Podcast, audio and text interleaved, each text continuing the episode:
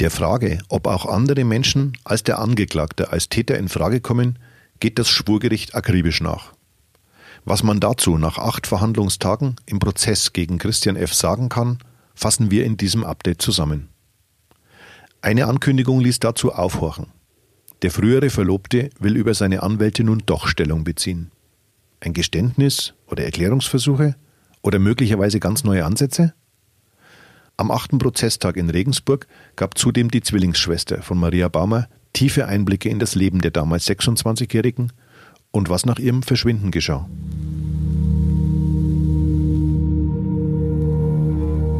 Der Fall Baumer. Spuren, Hintergründe, Analysen.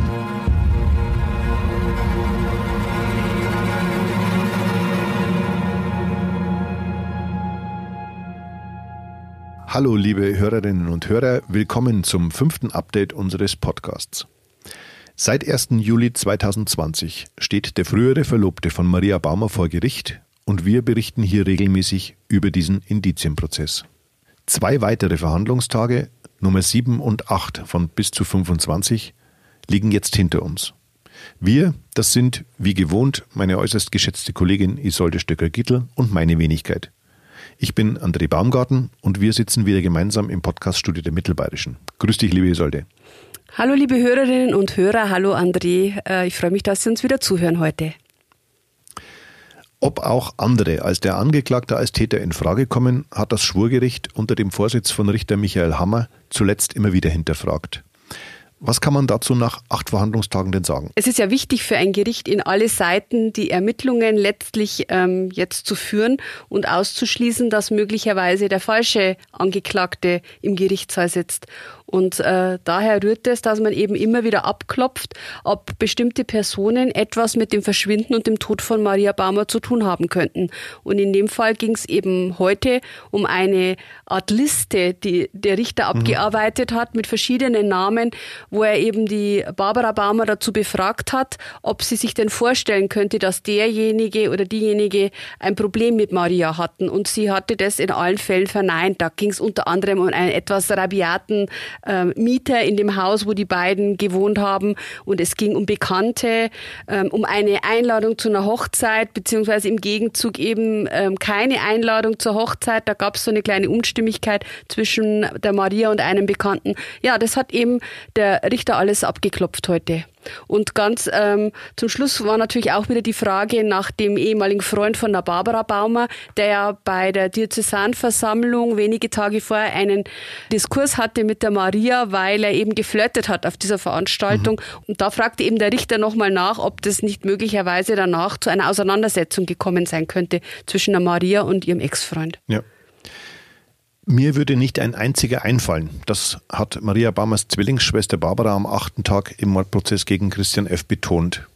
Alles in allem beantwortete sie rund zweieinhalb Stunden die Fragen des Gerichts und der Anwälte.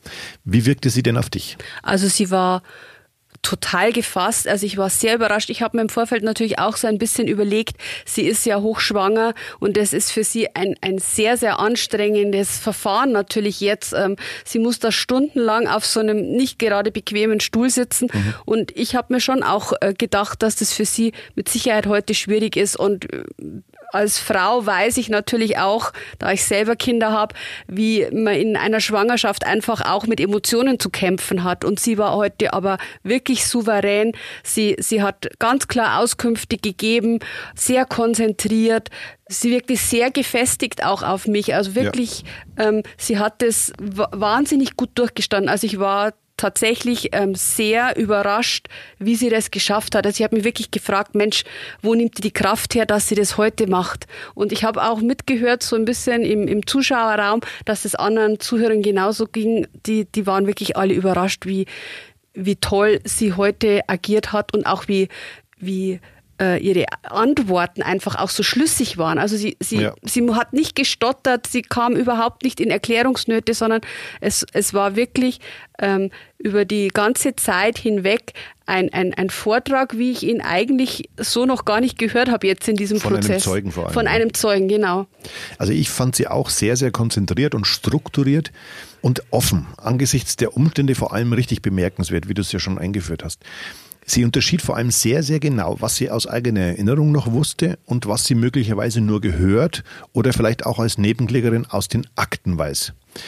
Wie hat sie denn das Verhältnis zu ihrer Schwester beschrieben? Ja, das war ein, ein sehr, sehr enges Verhältnis. Sie hat gesagt, da passte kein Blatt zu, zwischen uns. Also es war ein, ein, Zwillingsverhältnis einfach auch. Wobei sie auch sagte, wir sind sehr, sehr unterschiedliche Charaktere.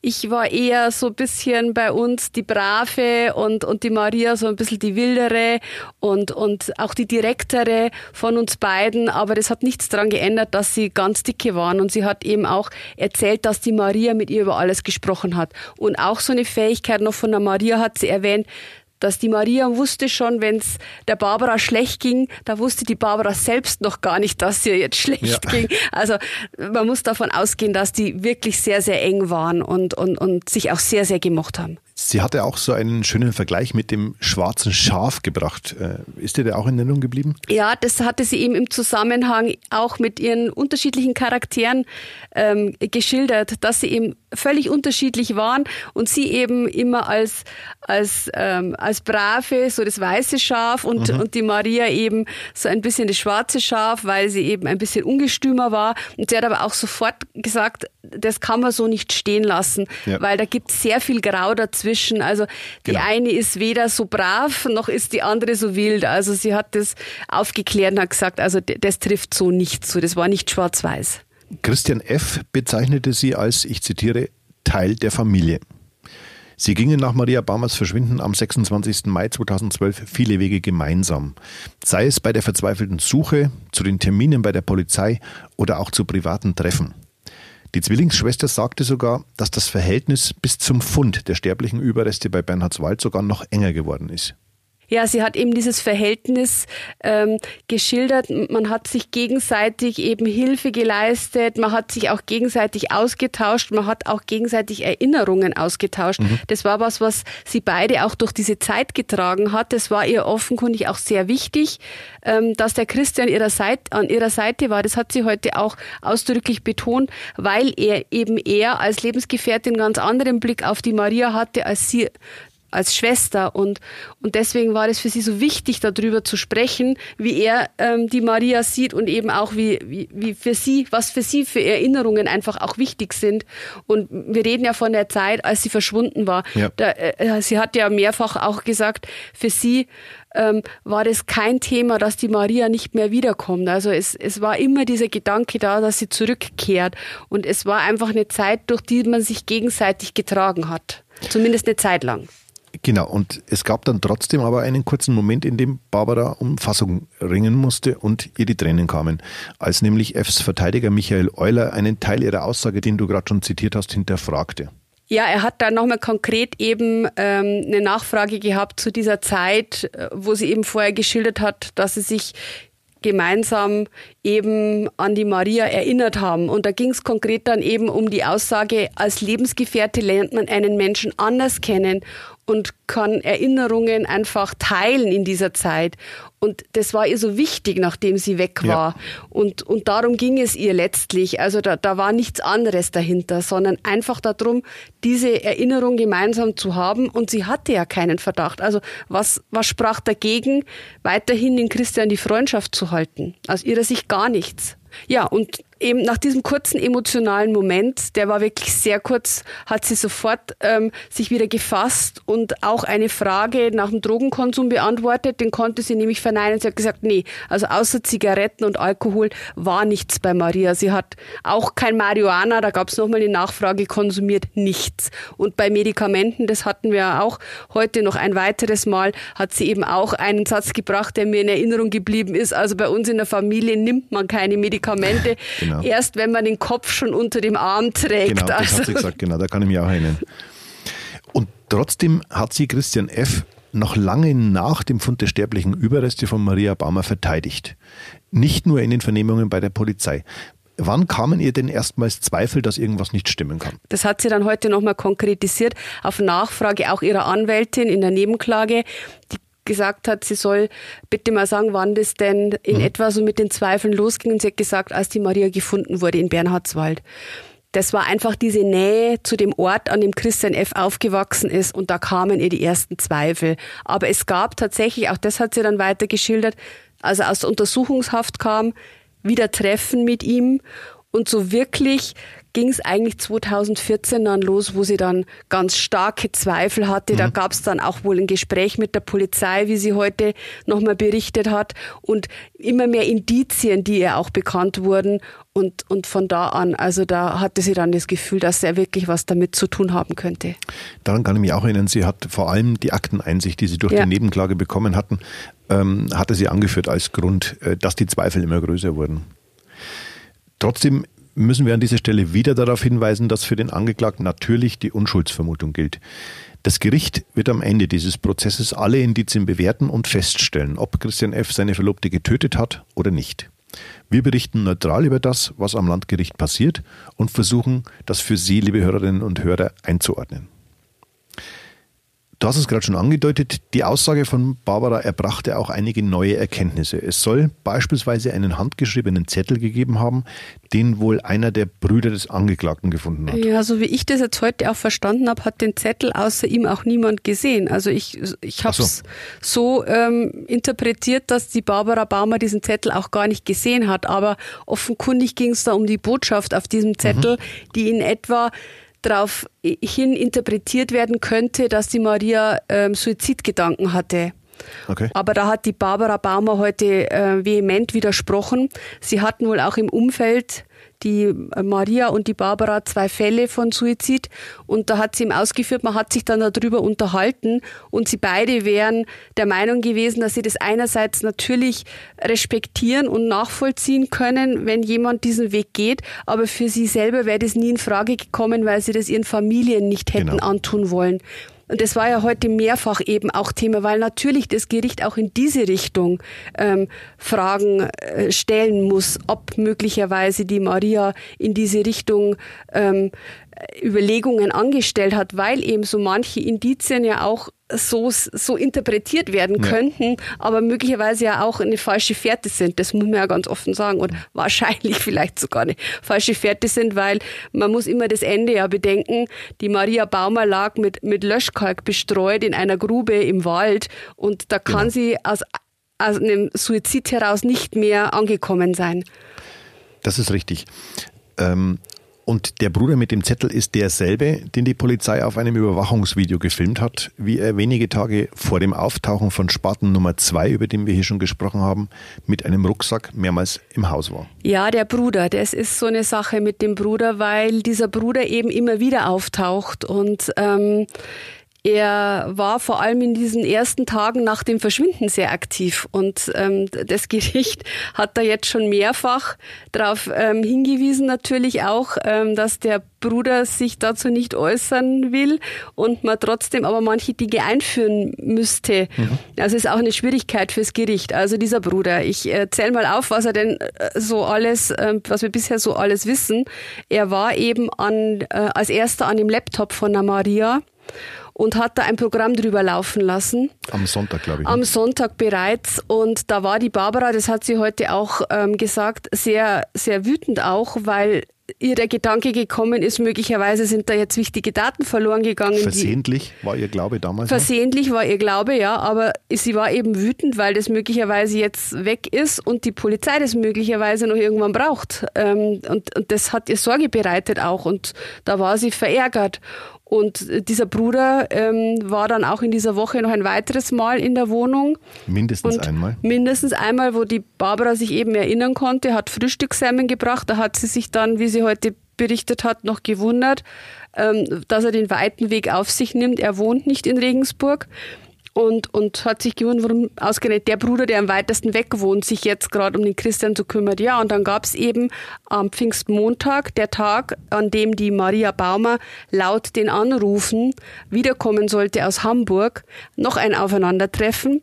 Da hat die Barbara heute berichtet, sie kam eben zu dem Haus, sie, sie hatte vor, dann zum Bahnhof zu gehen und die Maria abzuholen. Sie kam zum Haus und da stand der Christian mit seinem Bruder, und sie hätten eine Zigarette geraucht. Und auch das ist ihr in Erinnerung geblieben. Denn bei diesem Aufeinandertreffen am Montag ist ihr etwas aufgefallen, gell? Ja, nicht beim Bruder, sondern beim Christian. Der Christian sei ähm, vor dem Haus gestanden und habe extrem gezittert. Und das war wohl so offensichtlich, dass, dass ihr das sofort aufgefallen ist und mhm. sie sich auch gewundert hat, hat sie berichtet, weil sie sich gedacht hat, es gibt doch keinen Grund, die Maria kommt doch wieder. Also ich hol sie nachher vom Bahnhof ab. So, so wird sie möglicherweise dann ähm, sich auch gedacht haben. Und sie, sie war überrascht von, von dieser Körper, Regung, die er gezeigt hat, hat ihn dann auch in den Arm genommen, wie sie geschildert genau. hat, um ihn zu beruhigen. Also sie konnte sich in, in, dem, in dem Moment, glaube ich, gar nicht so richtig erklären, warum er so aufgeregt ist. Und sie hat es auch gar nicht so gewertet, wie es möglicherweise äh, genau, was also möglicherweise ich, der Grund gewesen ist. In dem könnte. Moment sicherlich nicht. Ich denke, dass, dass, dass sie das als Nervenanspannung genau. gewertet hat. Und es gab aber einen weiteren Punkt in der Aussage, der völlig neu war, nämlich ein Treffen mit Christian F., viel später als das, über das, äh, über das wir eben sprachen, für das Barbara von der Polizei sogar verkabelt wurde. Ja, das war aber tatsächlich schon nach der ersten Untersuchungshaft, um das zeitlich einordnen zu können. Da gab es noch ein Aufeinandertreffen und ähm, ja, dieses Gespräch wird ja aber jetzt in, in dem Verfahren wahrscheinlich keine weitere Rolle mehr spielen. Denn hier setzt der Rechtsanwalt Michael Heitzmann natürlich an. Die Ermittler hätten das nur gemacht, um die beschuldigten Rechte seines Mandanten zu umgehen. Gegen die Verwertung dieses Teils der Aussage legte er deshalb auch Widerspruch ein. Was bedeutet das? Na eben, dass das nicht verwertet werden soll bei der Urteilsfindung. Also dass man einfach die Informationen, die die Polizei da gewonnen hat, nicht in dem Verfahren einbringen soll.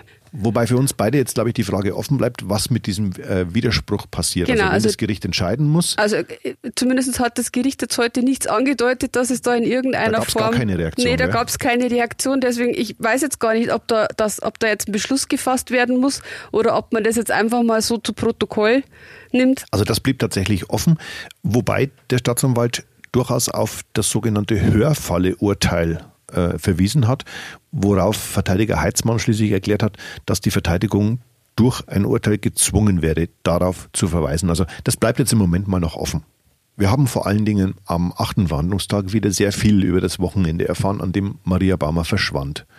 Unter anderem wurde heute klar, dass es die Anrufe der damals 26-Jährigen vom Bahnhof in Nürnberg offenbar doch nicht gegeben hat, oder? Ja, genau. Also da gab es heute nochmal Abgleiche, auch mit der Barbara Baumer gemeinsam, wo man eben ähm, versucht hat zu rekonstruieren, wann welcher Anruf kam. Da gab es ja auch das, was ähm, schon länger bekannt ist, dass Maria ja um 14 und 17 Uhr so etwa die Zeitangaben von Christian F. Ähm, angerufen haben soll. Die Informationen gingen aber dann erst nach 16 Uhr an die Familie Baumer. Mittlerweile geht man davon aus, dass es eben diese Anrufe nicht gab. Und dazu gab es ja heute auch einen Experten, der vor Gericht eben erläutert hat, kann denn so ein Anruf aus einer Telekom-Telefonzelle noch nach verfolgt werden, kann man den noch irgendwo dann letztlich finden. Und da hieß es also ja, eigentlich wäre es so, dass so ein Anruf eingeht und auch registriert wird, aber nur eine gewisse Zeit, dann, dann wird das wieder gelöscht.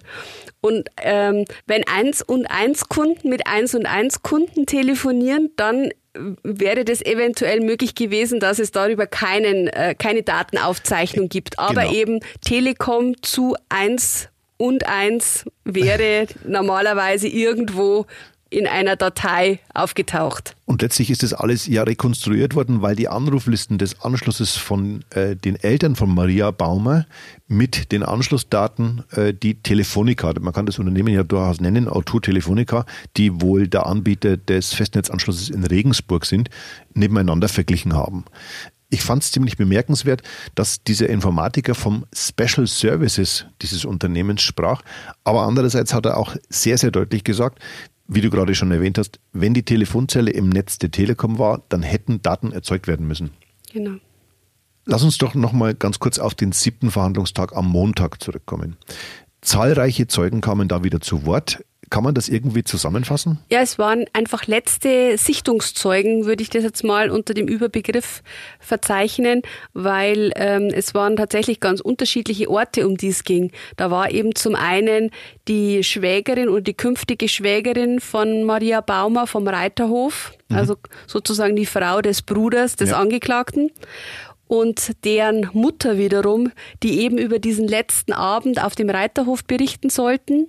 Dann gab es eine Zeugin, die kam aus Gewelsberg. Das ist diese Geschichte mit dem Jakobsweg, den Maria Baumer gegangen sein könnte. Ja und hat eben von dieser von diesem Aufeinandertreffen berichtet und ähm, es gab am Nachmittag eben die Polizisten, die von der Mantrailer Hundesuche berichtet haben. Das waren so die, die einzelnen Zeugen und ja, vielleicht kurz noch auf den Reiterhof einzugehen. Das sei ein harmonischer Abend gewesen, so waren sich die Schwägerin und, und deren Mutter einig. Also der Abend vor dem Verschwinden wieder? Der Abend vor dem Verschwinden. Sie müssen entschuldigen, wir springen immer ein bisschen hin und her, weil das teilweise wirklich sehr, sehr schwierig ist.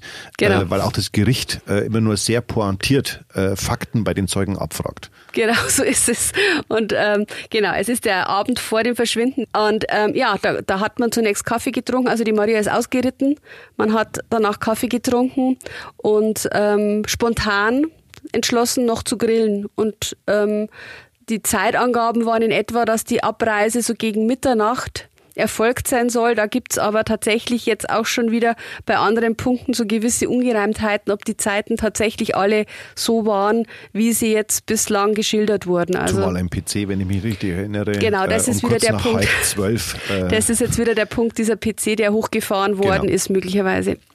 Nochmal zurück zu den Mantrailer-Hunden, die in der Stadt in Nordrhein-Westfalen nach Maria Baumer gesucht haben. Die zeigten einmal keine und dann doch eine Spur. Wochen bzw. Monate nachdem sie verschwunden ist. Wie kann denn sowas sein? Ja, es war fast ein Jahr, nachdem sie verschwunden war, weil also diese Zeugin eben berichtet hat, im Juni 2012 hätte sie sie gesehen. Das wäre also kurz mhm. nach dem Verschwinden gewesen. 25.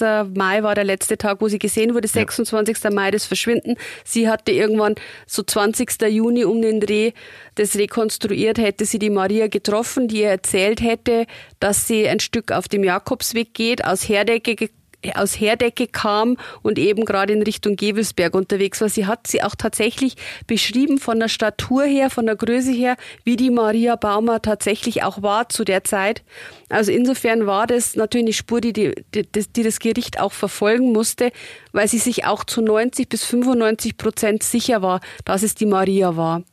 Und ähm, die Man-Trailer-Hunde haben dann ein, also es war ein knappes Jahr später, versucht, nochmal die Spur aufzunehmen. Und sie haben auch Anzeichen gemacht, sag ich mal. Also der eine Hund ist losgelaufen, der andere wieder nicht. Dann lief der eine Hund hinter dem anderen. Also es war ein bisschen. Äh, Aber ein Sachverständiger, glaube ich, entschuldige, wenn ich die unterbreche, hat da ein bisschen Aufklärung verschafft. Eben, genau, weil eben die drei Hundeführer, ähm, so wie die das geschildert haben, hatte man den Eindruck, er war jetzt was, war nichts. Mhm. Man konnte es nicht so recht nachvollziehen, weil eben der eine Hund ja, der andere nein.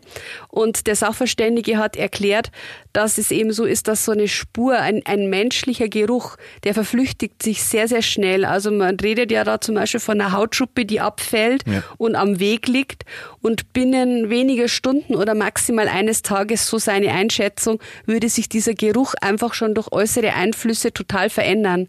Und der Hund könnte gar nicht mehr nach dieser konkreten Spur suchen. Und was der dann anzeigt, das ist, das weiß man eben nicht so genau. Das ist aber so ein umstrittenes Thema, hat er auch Stimmt. geschildert, mhm. dass da die Diensthundeführer ganz anderer Meinung zum Teil sind als er.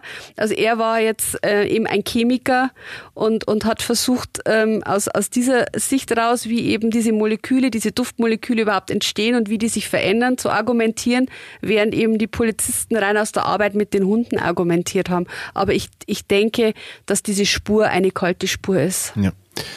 Und zum damaligen Zeitpunkt galt Maria Baumer ja noch als vermisst. Die Suche nach ihr nahm viel Zeit ein, wenngleich der Jakobsweg aus meiner Sicht keine Klarheit bringt. Schließlich wurden ihre sterblichen Überreste nicht dort, sondern eben nahe Bernhardswald gefunden. Aber es ist, wie du schon sagtest, natürlich richtig, dass das Gericht auch diesem Aspekt auf den Grund gegangen ist. Es ist komisch, wenn man sich auf seinen eigenen Kopf nicht verlassen kann. Das ist ein Satz, den Maria Baumer zu ihrer Zwillingsschwester gesagt hat und den Barbara heute zitiert hat. Dafür müssen wir für unsere Hörerinnen und Hörer etwas tiefer einsteigen, denn Maria soll mindestens einen Gedächtnisaussetzer gehabt haben. Am 14. Mai 2012, also kurz vor ihrem Verschwinden. Kannst du uns das mal bitte erläutern und zusammenfassen? Ja, also das ist tatsächlich der Barbara Baumer aufgefallen. Die Barbara Baumer hatte zu der Zeit Examensprüfungen, deswegen konnte sie es auch sehr genau einordnen und hat am Telefon mit der Schwester darüber gesprochen und die konnte sich dann am nächsten Tag nicht mehr an dieses Gespräch erinnern. Mhm.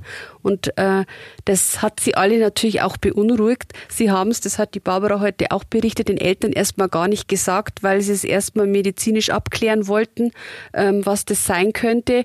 Und es gab auch zunächst für die Maria keine äh, keine Idee, was dahinter stecken könnte. Mhm. Und es kam eben am Montag jetzt noch ein Zeuge, der möglicherweise noch von einem zweiten Gedächtnisaussetzer berichtet ah, ja. hat, der sich wenige Tage später dann am 17. Mai zugetragen haben soll wo die Maria beim Frühstück nicht mehr genau wusste. Da waren wir beim Landestreffen der katholischen Landjugend in Passau, dieser Termin war es. Mhm. Und ähm, da gab es am Abend Kandidatenvorstellungsrunden und Gespräche mit den, mit den einzelnen ähm, ja, Abgeordneten, die da bei der Veranstaltung sind. Und am, beim Frühstückstisch konnte sich wohl die Maria da auch nicht mehr konkret daran erinnern. Sie hat ihm gesagt, berichte mir doch bitte nochmal, was da genau gestern Abend eigentlich alles so gesprochen worden ist. Und das hat, habe ihn sehr verwundert, hat der Zeuge gesagt.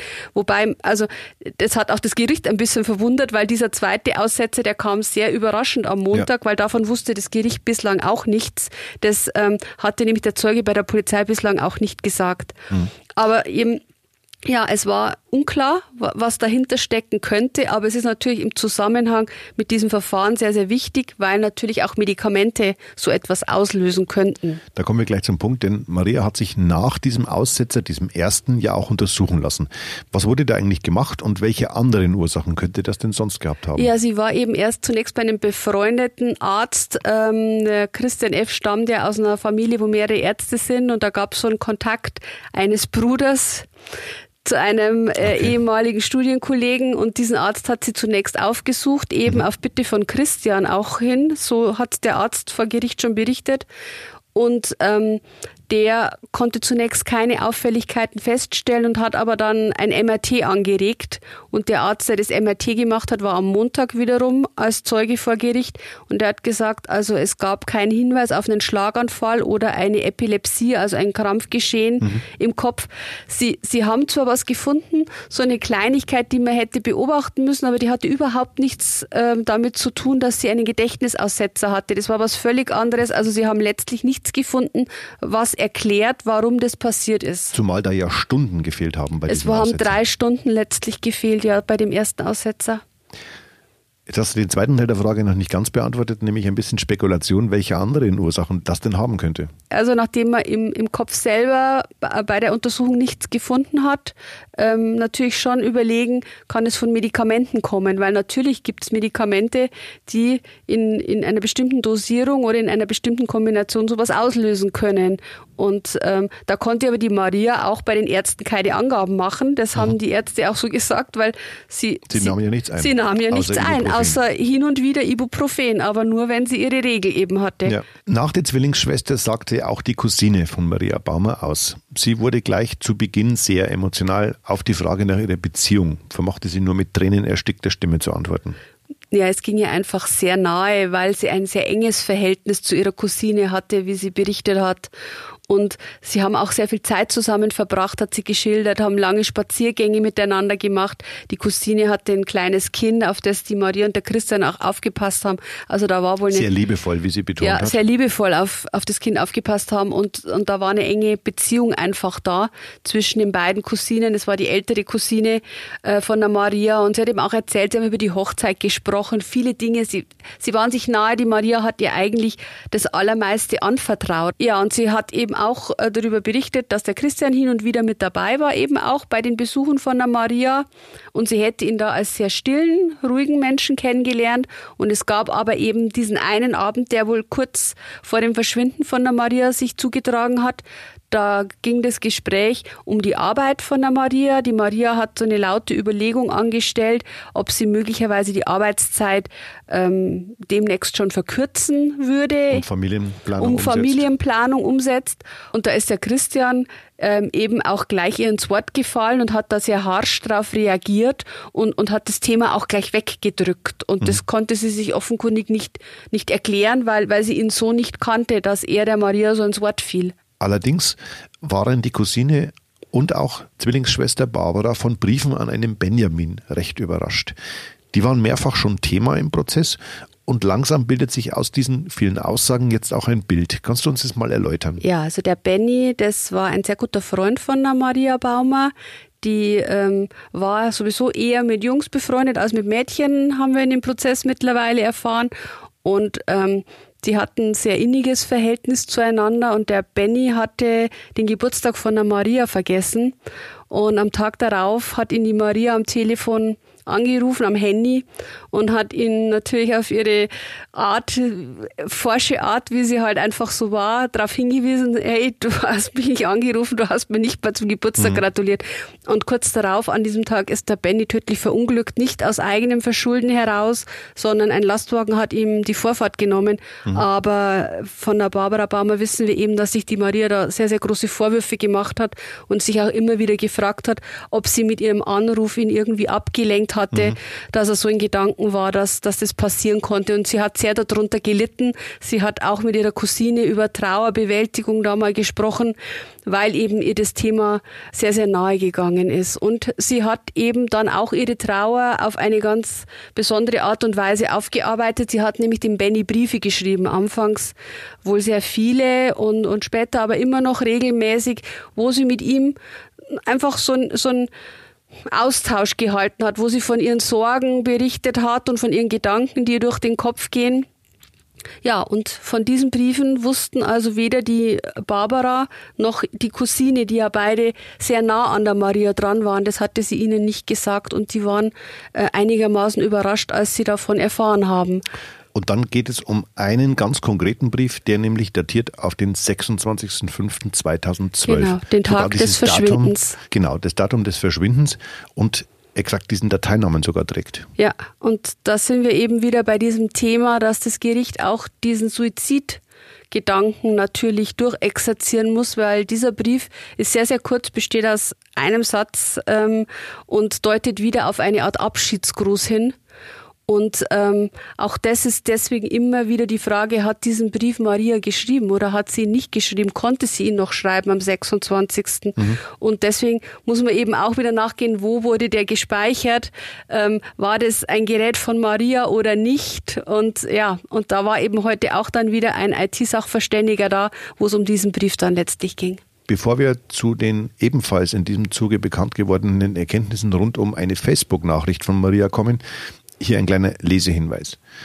Wenn Sie sich über den Fall Maria Barmer umfassend informieren wollen, gibt es auf unserer Internetseite ein umfangreiches Dossier zu diesem wirklich außergewöhnlichen Kriminalfall. Zu finden werde das MZ-Spezial Der Fall Maria Barmer unter www.mittelbayerische.de slash Fall-Barmer. Und auch an Tag 8 im Prozess um den Tod von Maria Barmer kam ein IT-Spezialist zu Wort. Er lieferte neue Erkenntnisse zu Aktivitäten auf ihrem Laptop sowie auf Fs Computer nach dem Verschwinden von Maria. Da ging es um ähm, Aktivitäten eben, dass die Maria möglicherweise an ihrem Verschwindetag eine Facebook-Nachricht geschickt haben könnte. Mhm. Auch eine relativ kurze gerichtet an den Christian. Auch wieder eine kryptische Nachricht, auch wieder eine Nachricht, die man als Suizidankündigung deuten könnte. Und deswegen war eben der IT-Spezialist da, der geklärt hat, von welchem Gerät wurde denn die Nachricht überhaupt abgeschickt. Es hat sich also herausgestellt, es war das Laptop von der Maria und mhm. es war am Samstag kurz nach neun Uhr. Das konnte man soweit rekonstruieren. Aber natürlich ähm, war das Passwort ähm, dem Christian auch bekannt. Also soweit das heute nachvollzogen werden konnte aus den, aus den Aussagen. Wenn ich das richtig verstanden habe, geht es vor allen Dingen auch um die Frage, wann der Account von der Maria wieder reaktiviert wurde und mit welchen IP-Adressen diese besagten Nachrichten verwasst worden sein könnten. Wobei ich glaube, dass genau diese Fragen möglicherweise die Antworten von Facebook, die im Zuge der Ermittlungen angefragt worden sind, vielleicht bringen könnten. Ja, die, die kommen erst noch. Deswegen, also war das heute noch nicht so ganz verständlich. Aber es wurde eben, also es ging ganz speziell eben um, um diese Nachricht, kann die Maria die am Samstag um neun Uhr noch geschrieben haben oder kurz nach neun Uhr. Und ähm, eben auch um die Frage dann letztlich, ähm, wie ist das einzuordnen? Kann dieser, dieser Text von ihr stammen ja. oder nicht? Und es wurde eine umfassende Musiksammlung gefunden, die unter anderem von Sonntag auf Montag, also vom 27. auf den 28. Mai 2012, fast die halbe Nacht bearbeitet wurde. Also er hat auch am, am Freitag, am Tag vor dem Verschwinden, schon sich MP3-Material zusammengestellt von der Gruppe Wise Guys. Das sind deutsche Texte, das ist eine A Cappella-Gruppe, okay. die deutsche Texte verfasst. Und ähm, ja, man, man kann mal einen Blick drauf werfen, was ähm, er ich sich glaub, da so angehört hat. Foren äh, diskutiert aktuell. Ähm, ne? ja, das wird aktuell tatsächlich, die Texte werden bereits in Foren diskutiert, ähm, inwiefern ähm, diese Texte Aufschluss darüber geben könnten, was in Christian F. vorgegangen ist. Ja, so ist es. Gut, finde ich jetzt ein bisschen weit hergeholt, aber wir werden sehen, was das Gericht am Ende entscheidet. Am 27. Juli geht es im Mordprozess gegen den früheren Verlobten von Maria Baumer weiter. Für diesen Termin sind die drei Brüder des Angeklagten vorgeladen und wie Vorsitzender Richter Michael Hammer angekündigt hat, soll das Urteil gegen Christian F. aus dem Jahr 2016 verlesen werden. Damit will das Gericht der Frage nachgehen, wie intensiv die Befragung der jungen Frau, die am Mittwoch ansteht, ausfallen muss. Für Sie vielleicht zum Hintergrund, das ist eine frühere Patientin, die F sehr eng betreut hat und weswegen er auch schon im Zusammenhang mit einer heimlich verabreichten Dosis Lorazepam 2016 vor Gericht landete. Die Anklage unterstellt ihm ja, dass er Maria Baumer wegen ihr getötet hat. Wir hören uns, wenn Sie mögen, am 29. Juli wieder, noch am Abend exklusiv hier auf www.mittelbayerische.de und ab 30. Juli überall, wo es Podcasts gibt. Da können Sie uns übrigens abonnieren und verpassen so keine Folge. Ciao, bis dahin und bleiben Sie gesund. Vielen Dank fürs Zuhören und dann bis kommende Woche. Tschüss.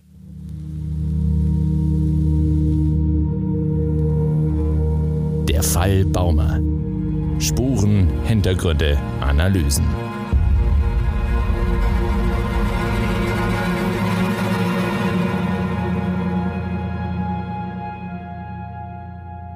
Dieser Podcast ist eine Produktion von Mittelbayerische Das Medienhaus. Redaktion Isolde Stöcker-Gittel und André Baumgarten.